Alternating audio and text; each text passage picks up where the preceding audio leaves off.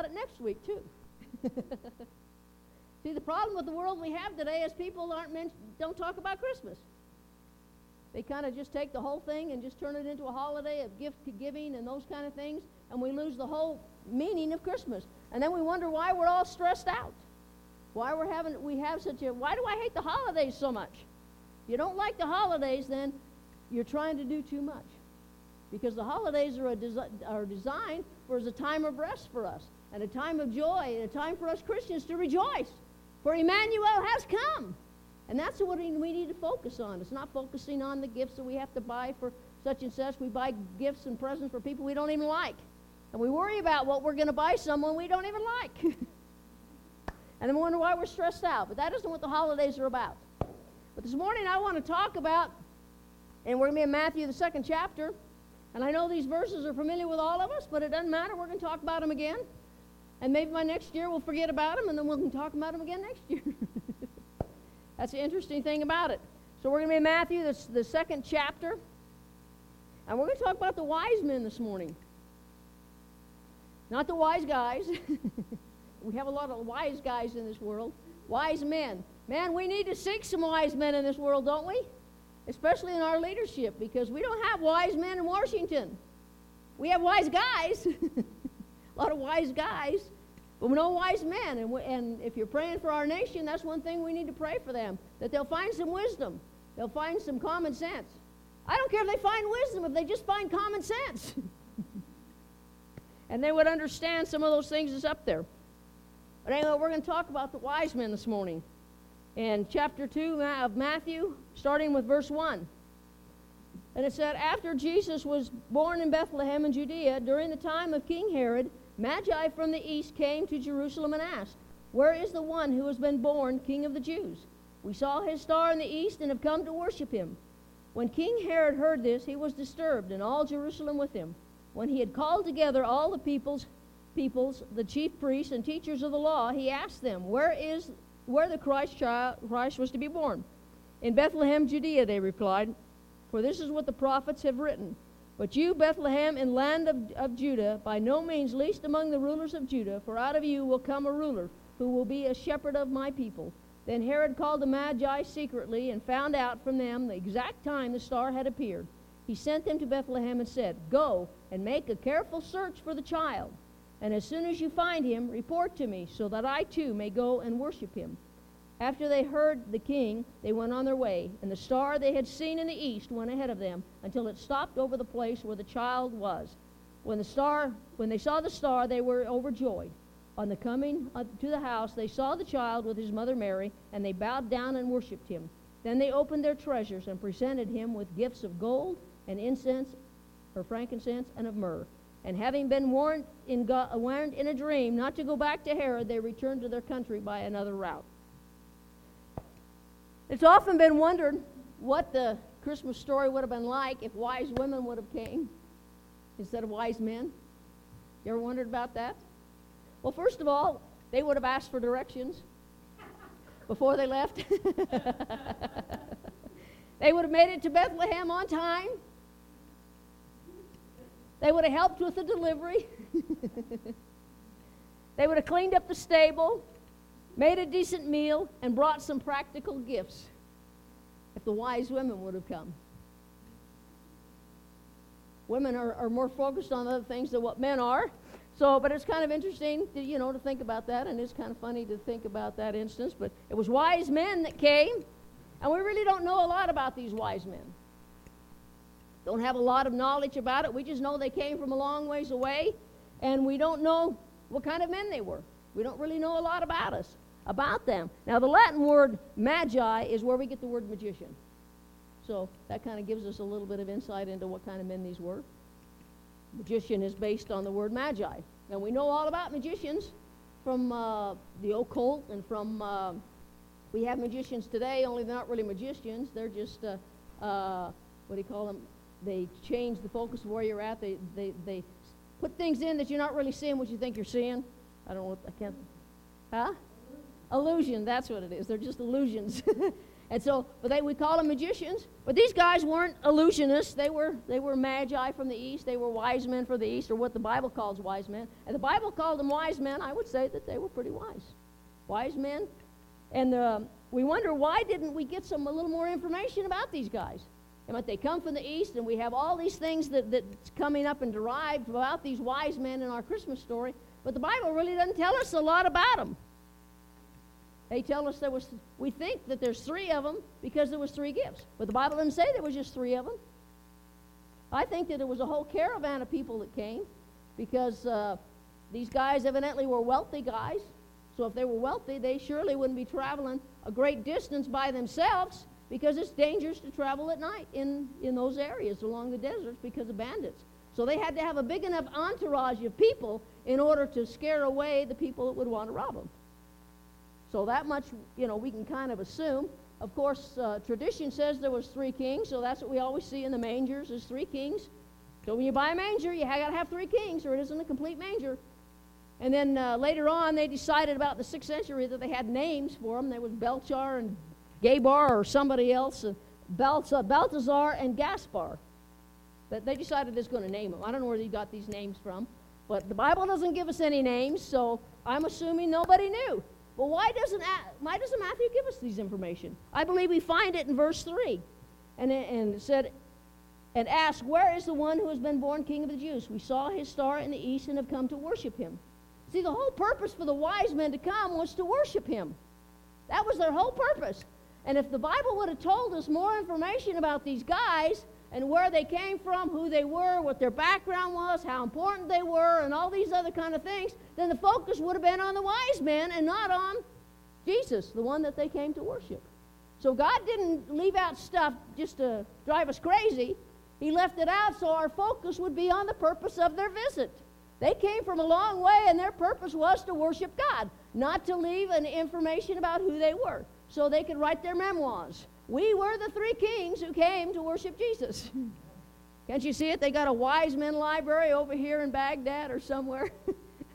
Everybody that's been rulers or famous has a library. You know, we have the Bush Library, we have the Clinton Library. Everybody has their memoirs and that written in books. But if they'd have done all these kind of things, we'd know more about the wise men and we'd kind of push Jesus right out of the Christmas story. So that's why Matthew, I believe, didn't, uh, didn't tell us a lot about him because he didn't want us to to worship the wise men. He wanted us to be focused on Jesus' birth because that's the focus of Christmas is on Jesus' birth. And when we start losing the focus of what Christmas is all about, that's when we get stressed out. So if you're getting stressed out, get your focus back where it belongs and remember that Jesus came to this earth and was born on Christmas. I know that if you look at the history of it, he wasn't born in December. I know that. And a lot of people get so up in an uproar about that. Oh, I'm not celebrating Christmas. He wasn't even born in December. Well, who cares? I don't care when he was born. He was more likely born in, in March or April, in case you didn't know that. But I don't care. I don't get caught up in that. Have you ever had a birthday party for your kid that wasn't on his birthday? You ever done that?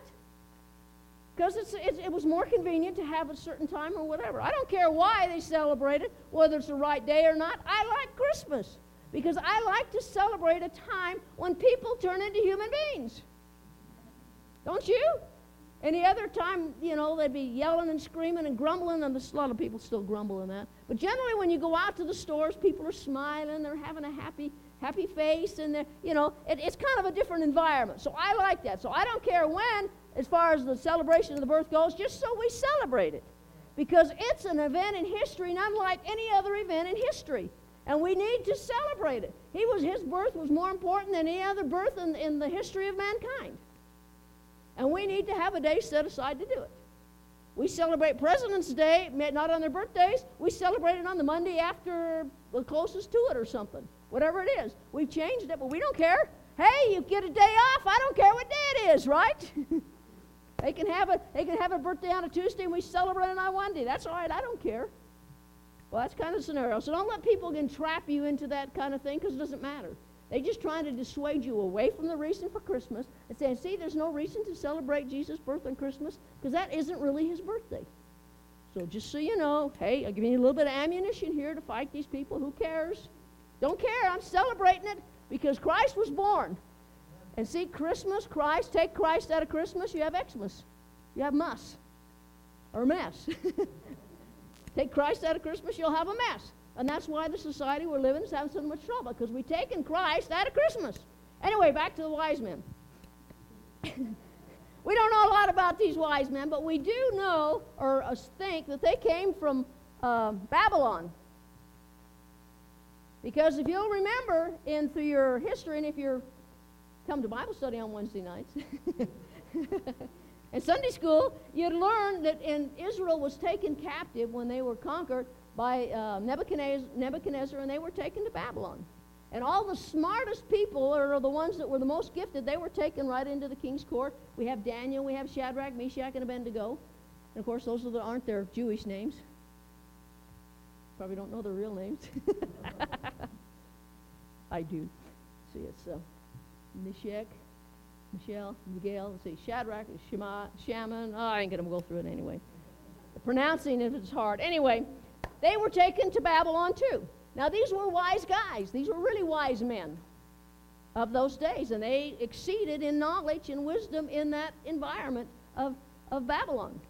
And Daniel, of course, he was the chief. He was, you know, second in command of the kingdom or whatever it was because he was so smart. And these people, they were, he was the head of the magi or the wise men. So we kind of know that this is probably where they came from. And because of Daniel's influence in that environment and his teaching and him talking about prophecy, because he taught this stuff. You know, we read it in the Bible in Daniel, and we read scattered prophecies throughout Isaiah and Jeremiah and, and all the minor prophets about all the things that was coming that when Jesus would come. And if you follow his prophecies in that, they knew the exact day that Jesus was going to go through Jerusalem on a donkey. So they knew the time was there because when certain things happened, they were looking for him. So these magi who were taught by Daniel hundreds of years before were expecting a Messiah. They were expecting a king and they were expecting something to happen because of his teaching. And this stuff was passed on down from one generation to the other to the other generation. Now, I don't know whether they were Jewish people or not. I have no idea. They could have been uh, Jewish people born in Babylon at the time. I have no idea. Doesn't tell us. If you like them to be Jewish people, then let them be Jewish people. Doesn't make any difference to me, one way or the other. But we kind of think that that's where they came from. So it was a far, a long ways away that they came. Now, in Numbers 24 17, it says, A star will come out of Jacob, a scepter will rise out of Israel. Now, the Magi took all the scriptures of the Bible or the Old Testament, because that's what they had. All they had was the prophet and the law and those things. They didn't have you know, a lot of the books that we have, but they had information of the prophets that were there. And they took the, the Bible literally. They took these scriptures literally. So they were looking for a star. They were looking, literally looking for a star that will come out of Jacob. So they knew that, knew it was going to be a star, and out of Jacob knew that he had to be Jew, Jew a Jewish person. He had to be a Jewish king. So they knew that. And they took it literally. So they wasn't looking somewhere to their east for the star. They were looking in the east from where they're, you know, in the west from where they were out. So they were focused on a certain area because they believed the Bible. See, if we would just believe the Bible, we'd have a lot of things answered in our lives. If you're having a problem with something in your life, read the Bible and believe it. If God says something there, that's what He meant. And He's prophesied that Jesus was going to be born, and He's going to put a star in the heavens to give you a sign. And see, the problem was they were looking for the sign. And so, therefore, when they saw the star, as it said in uh, verse 10, it said, when they saw the star, they were overjoyed. Wow, they were so excited about it. Just like we are to, de- to a degree today about prophecy when it starts coming to pass. Man, we get excited. You know, the world's in turmoil, the world's uh, all upset and stressed out because they don't know what's going to happen. But see, we know what's going to happen. So when this start, stuff starts to happen, we know that Jesus is going to return soon. We don't know when, so we start looking for the signs. We start looking for the things that say, hey, Jesus is going to come. And it doesn't depress us, it makes us happy. It excites us, doesn't it? Anyway, it should. If you're not excited about it, then hey, you need to get saved. because we're going home. And that's exciting to me. And one day there's going to be a sign in the heaven. Oh, the world probably won't see us. We're going to hear a trumpet sound. And we're going to be out of here. And I'm excited about that. And just as real as Jesus came the first time, he's going to come again. And he's going to take us that are ready and waiting and looking for him. He's going to take us home. So we can get excited about that. And we have to believe the Bible that says it, because if he said it literally the first time, he meant every word the second time. So we can take it literally because God spoke it literally for us. So, but they gave, so the Magi came for a long distance and it was a dangerous trip, but they were focused on what they wanted to do. They had seen the star and they were so excited about what was happening that they were, could hardly wait. So they didn't just sit around and say, well, guess let's see, let me look at my vacation schedule, see if I can work in the time to go there. They picked up right there, and man, they found the one, one of the most uh, greatest events in history had happened just like we would be if we heard had an opportunity to see something that no one else had seen ever, and we had an opportunity to be there. We would do. We'd just drop everything. Now I know I don't like the, the present the uh, the government that's that's in force right now. I don't like a lot of the decisions they make. But if I get an invitation to the White House, hey, I'm going to take it. And I hope he gives me a few minutes to talk. Because we have some things to talk about. But we would accept that and would be a great honor and we'd drop everything to do it, wouldn't we? Regardless of the circumstances, hey, I'm sending Air Force One for you. Hey, hallelujah, I'm gone. well, one day Jesus is going to send Jesus one after us, and I'm excited about that. So that was a, it's an event that was once in a lifetime thing that happened to these guys. They'd been heard about this for years and years and years and years, hundreds of years, and wow, all of a sudden there it is. And man, they just dropped everything and they gathered up all their stuff that they wanted to get to go there. So we got to give these guys credit. They were seekers. They were true seekers of the truth, and they come to worship worship Christ. Now, this is in contrast to the Jewish leaders and the prophets and all, and not the prophets necessarily, not the prophets, the Jewish leaders and the religious leaders and the, all the people of Israel that sh- should have been looking for the same signs these guys were. I don't know whether these guys were Israelites or not, or Jews, but the Jews should have known because it was their scripture that they used to know that a star was going to happen sometime. And yet they could care less. The same star that the uh, wise men saw is the same star they could have seen if they were looking for it. But see, they weren't interested in looking for the star. They weren't interested in what was going on in the world. They weren't interested to go six miles to Bethlehem to see if it was true. I mean, six, six miles, that probably isn't even a day's journey. But they weren't willing to go that far. Well, see, that's the world the world is today. They're not willing to seek the reason for we celebrate Christmas. They're not willing to go that short distance that it takes to go to a church or turn on a TV channel to find out the truth. Is this the truth? Do we celebrate Christmas because there was really the Son of God? Did he really, was he really born? Was he really the Son of God? They don't want to be bothered with that. They're too busy doing other things the same as these Jewish leaders and chief priests were. But see, Matthew's writing this, this book of Matthew to the Jewish people. And he wants them to be like the Magi and not like their religious leaders. He wants them to be able to come to the same conclusion the wise men had after reading his book. That was his purpose. He wanted them to be like the wise men who came to worship Jesus. And they wanted him to know that Jesus was the Messiah that was predicted about in the Old Testament. He was the Messiah, and he was the one they'd been looking for. They were looking for a Messiah, but they wanted to look for one on their own terms. And we can't look for we can't come to Christ on our own terms. We have to come to the way that God wants us to come. And that's otherwise we will never see him. We'll never be able to have the opportunity to understand who he actually was. We have to come on God's terms. And see, when we come to God, if we have a void in our life, in which everybody does that doesn't know God or doesn't know Jesus, we have a void in our life. And this time of year, especially, we want to try to fill up the season with, with buying gifts and fill it up with parties. And some people fill it up with booze and other things, trying to have a good time. Well, the only good time that we're going to have is when we accept Christ into our heart and when He changes us and He fills that void in our life. And it's real easy to do. All we have to do is realize we're a sinner and come to, come to Him and confess our sins and say, Hey, Lord, here I am. Be Lord of my life. It's so simple. It's the simplest gift that you can have. It doesn't matter what kind of gifts you get at Christmas this year. You can set them under your tree and they can look so pretty. But until you take that gift and unwrap it, it means absolutely nothing. The box or the outside package means absolutely nothing. You've got to take that gift into yourself.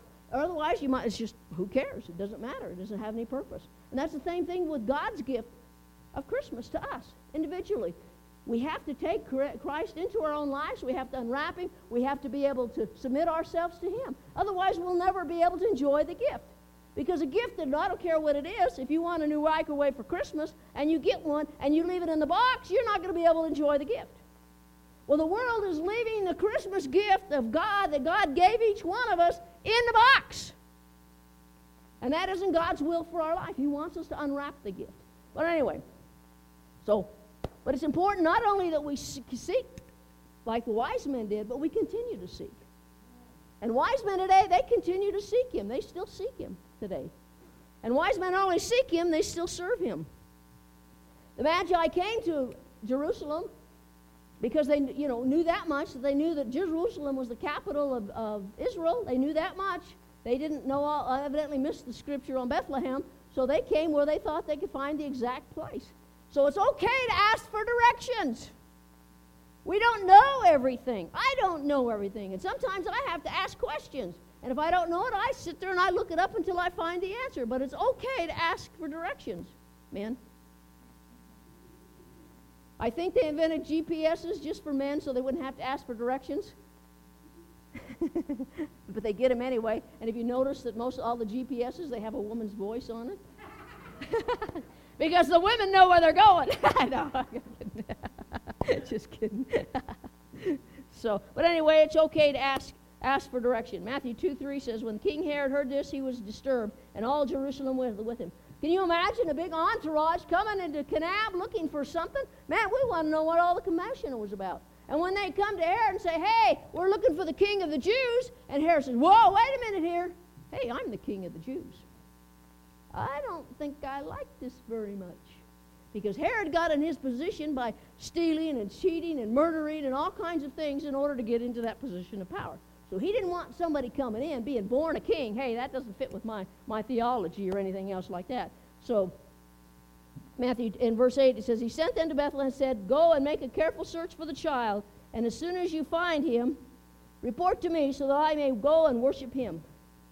Now, we all know he wasn't interested in worshiping the, worshiping the baby Jesus, the future king of the Jew. He wasn't interested at all because he was the competition. And back then, you killed the competition. That's the way you dealt with them. It wasn't like the best man wins. Uh-uh. It's the one that kills you first didn't kill you is the one that wins. One last one standing is the winner. So he had different ideas about that. But, you know, after they had that little talk with Herod, they had a couple choices to make after they found Jesus. They could worship Jesus and choose Jesus, or they could choose Herod's and go back and tell him where the baby was. Because, hey, Herod was a wealthy man and he was powerful. And he could give them a lot of money. He could give them a lot of great rewards and some prestige and all kinds of things that they, if they'd wanted to. See, so they had a choice to make. They could have chose to tell Herod, or they could choose, well, you know, Jesus is just a baby. You know, we can, we can, all right, we'll worship Herod now, and then we'll worship Jesus when he gets a little older. When he's actually king, then we'll worship him. They had a choice to make. And sometimes every day we have a choice to make. Because there's offers of rewards and different things if we will just lower our principles, if we'll just go against what we know to be true. We can be rewarded. But that isn't God's will for our life. Uh, verse 12 says, And having been warned, of, warned in a dream not to go back to Herod, they returned to their country by another route. See, they made their decision. They didn't care. They had come to worship the baby, and that's what they came for. And they wouldn't let anything dissuade them from it, no matter how appealing the offers will be, no matter what else happened. And that's what we need to be as Christians. We need to have our mind made up that we're going to serve God regardless of what goes on in this world. Doesn't matter what the king can give us. Doesn't matter what such and such can give us. Doesn't matter the promotions we get. We need to make a choice that we're going to serve God and we're going to seek Him. Well, we're going to worship Him. We're going to find Him. We're going to serve Him. We have to make those decisions. Otherwise, we're going to be tempted by the wealth of this world, and we're going to be distracted, especially during Christmas, the holidays. Wise men only seek him and serve him, but they still worship him. In verse 3, it says, And asked, Where is the one who was born king of the Jews? We saw his star in the east and have come to worship him. They came with one purpose in mind, and that was to worship Jesus. That was the only one thing that they wanted to do. Now, they came probably 700 miles to worship the one that was born King of the Jews. And we've got so many people today that won't even drive a mile to go to church. I can't, I'm too busy, I'm too tired, I did whatever the excuses may be. Well, see, we have to have a desire in our heart to worship Him. It isn't enough just to seek Him, which is good, because if you seek Him, you'll find Him. That's, you know, that's that's a good thing to do, seek Him. But then the serve me comes in. we, don't, we don't necessarily want to serve Him, we just want to seek Him maybe and find out who He is. But I don't know about this serve me thing, because that kind of gets in the way sometimes, you know. Interferes with our own plans a little bit, doesn't it?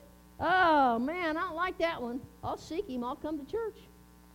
But then worship him? Hey, now, wait a minute here. Let's see. I seeked him. That should be good enough. But it isn't good enough because it isn't one, it's one thing to seek him, another thing to serve him, another thing to worship him. And we think that, well, worship is that, well, I come to church on Sunday. I think that's all it entails, is just come to church on Sunday. But worship doesn't necessarily have to do just with coming to church. There's more involved than just coming to church. Otherwise, there'd be people all over the world be Christians.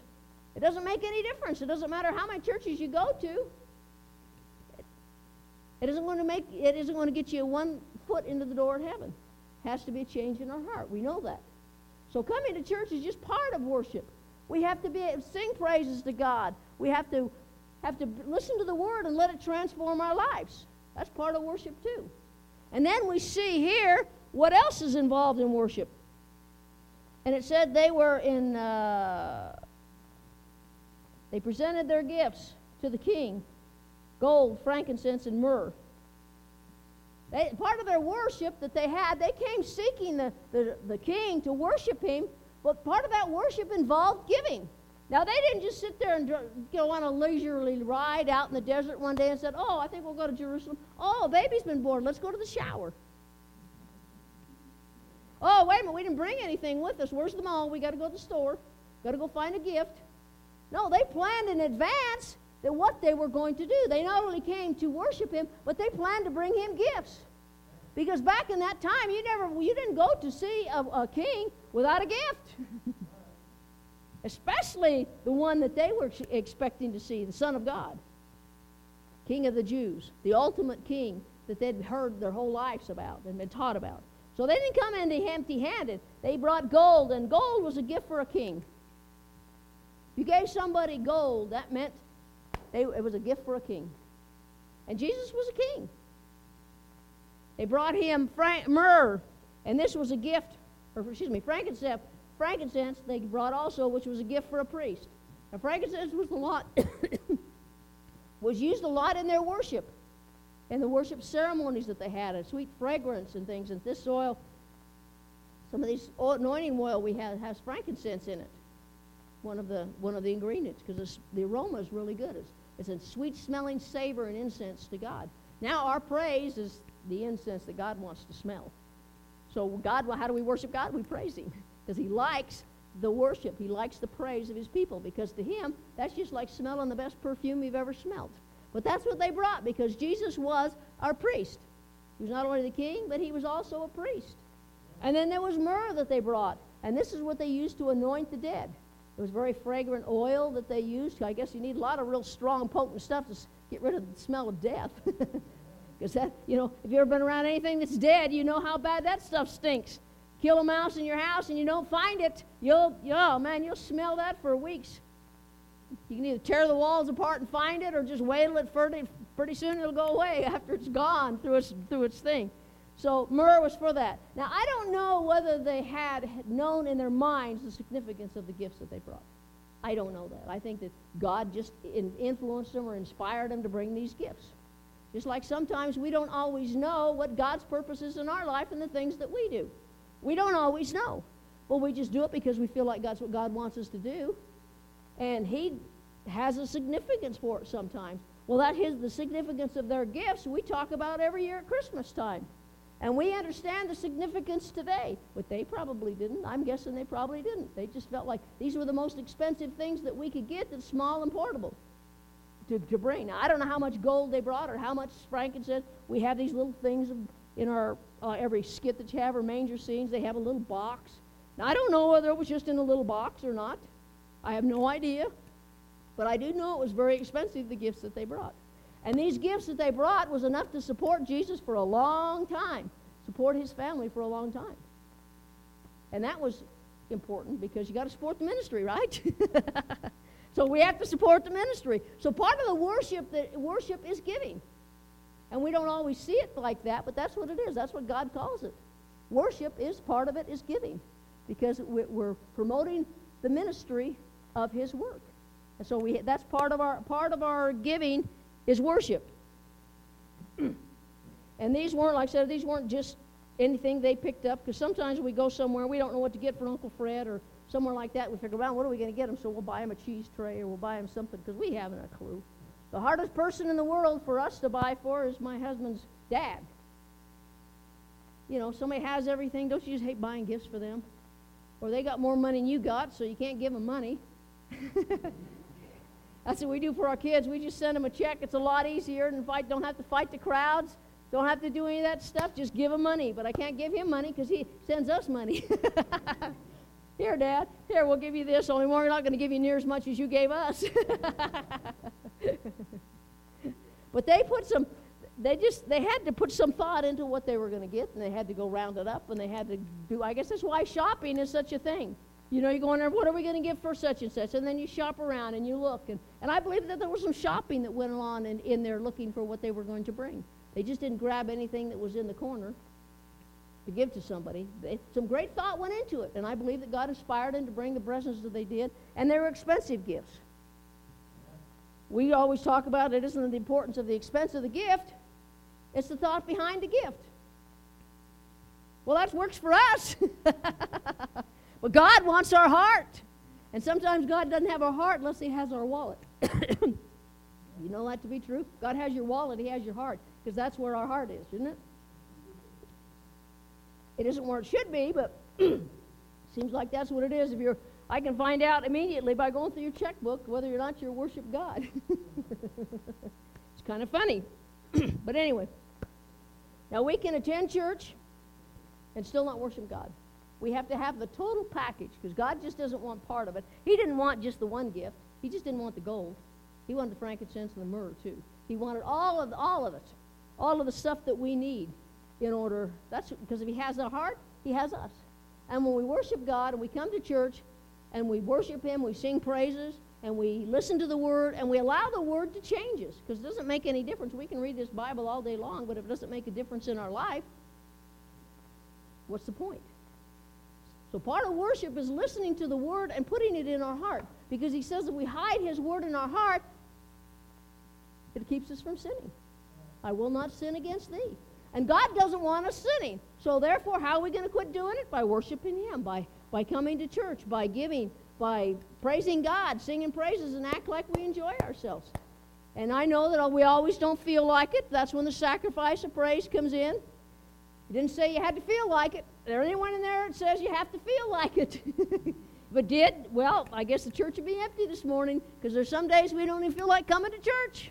There's some days I don't feel like coming to church. Some days, you know, I'm reminded of the guy that gets up Sunday morning, throws the covers over his head, and tells his wife, I'm not going to church today. Well, you have to go. Why? Why do I have to go? I don't like those people down there. They don't like me. They, they, they're just, all they do is fight and argue, and I'm tired of it. Well, you still have to go. No, I'm not going to go. I don't like it. Man, the weather's nice. Besides that, I'm tired. I worked hard all week. So you still have to go. Give me one good reason why I have to go. Because you're the pastor. Some days are like that. it isn't just for you, it's for here too. Some days think, oh man, it'd be so much nicer just stay home today. Well, see, so that's when the sacrifice comes in. And these guys had to sacrifice something to come and worship Christ.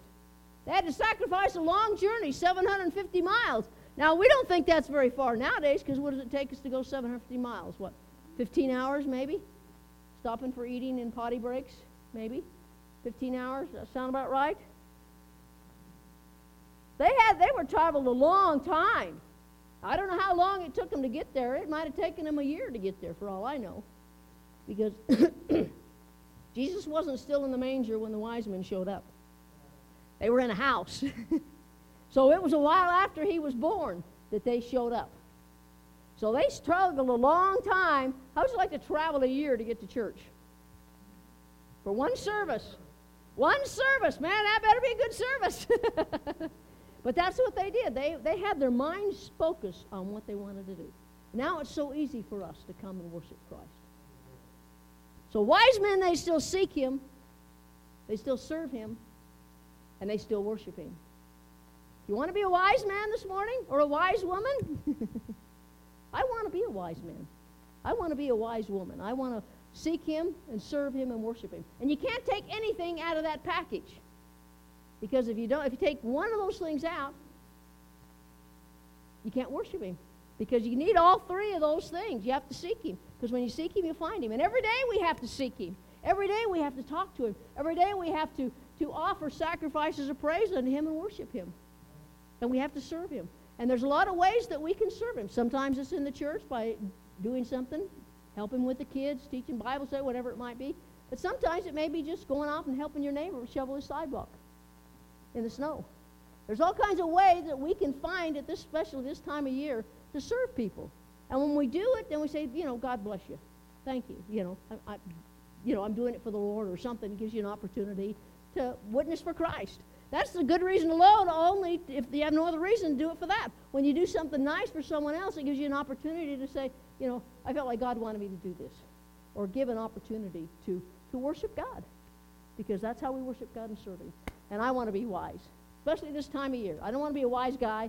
I want to be a wise man, a wise woman, and be able to worship Him and keep Him in Christmas and have the whole purpose of my Christmas to worship Him. Not worship the almighty dollar, not worship, whoa, what am I going to get for Christmas? Oh man, my great rich uncle's going to give me something nice, and we get so excited about what he's going to give you, and we could care less about what God gave us. And we forget about the reason for the season. And Jesus is the reason for the season. Let's pray.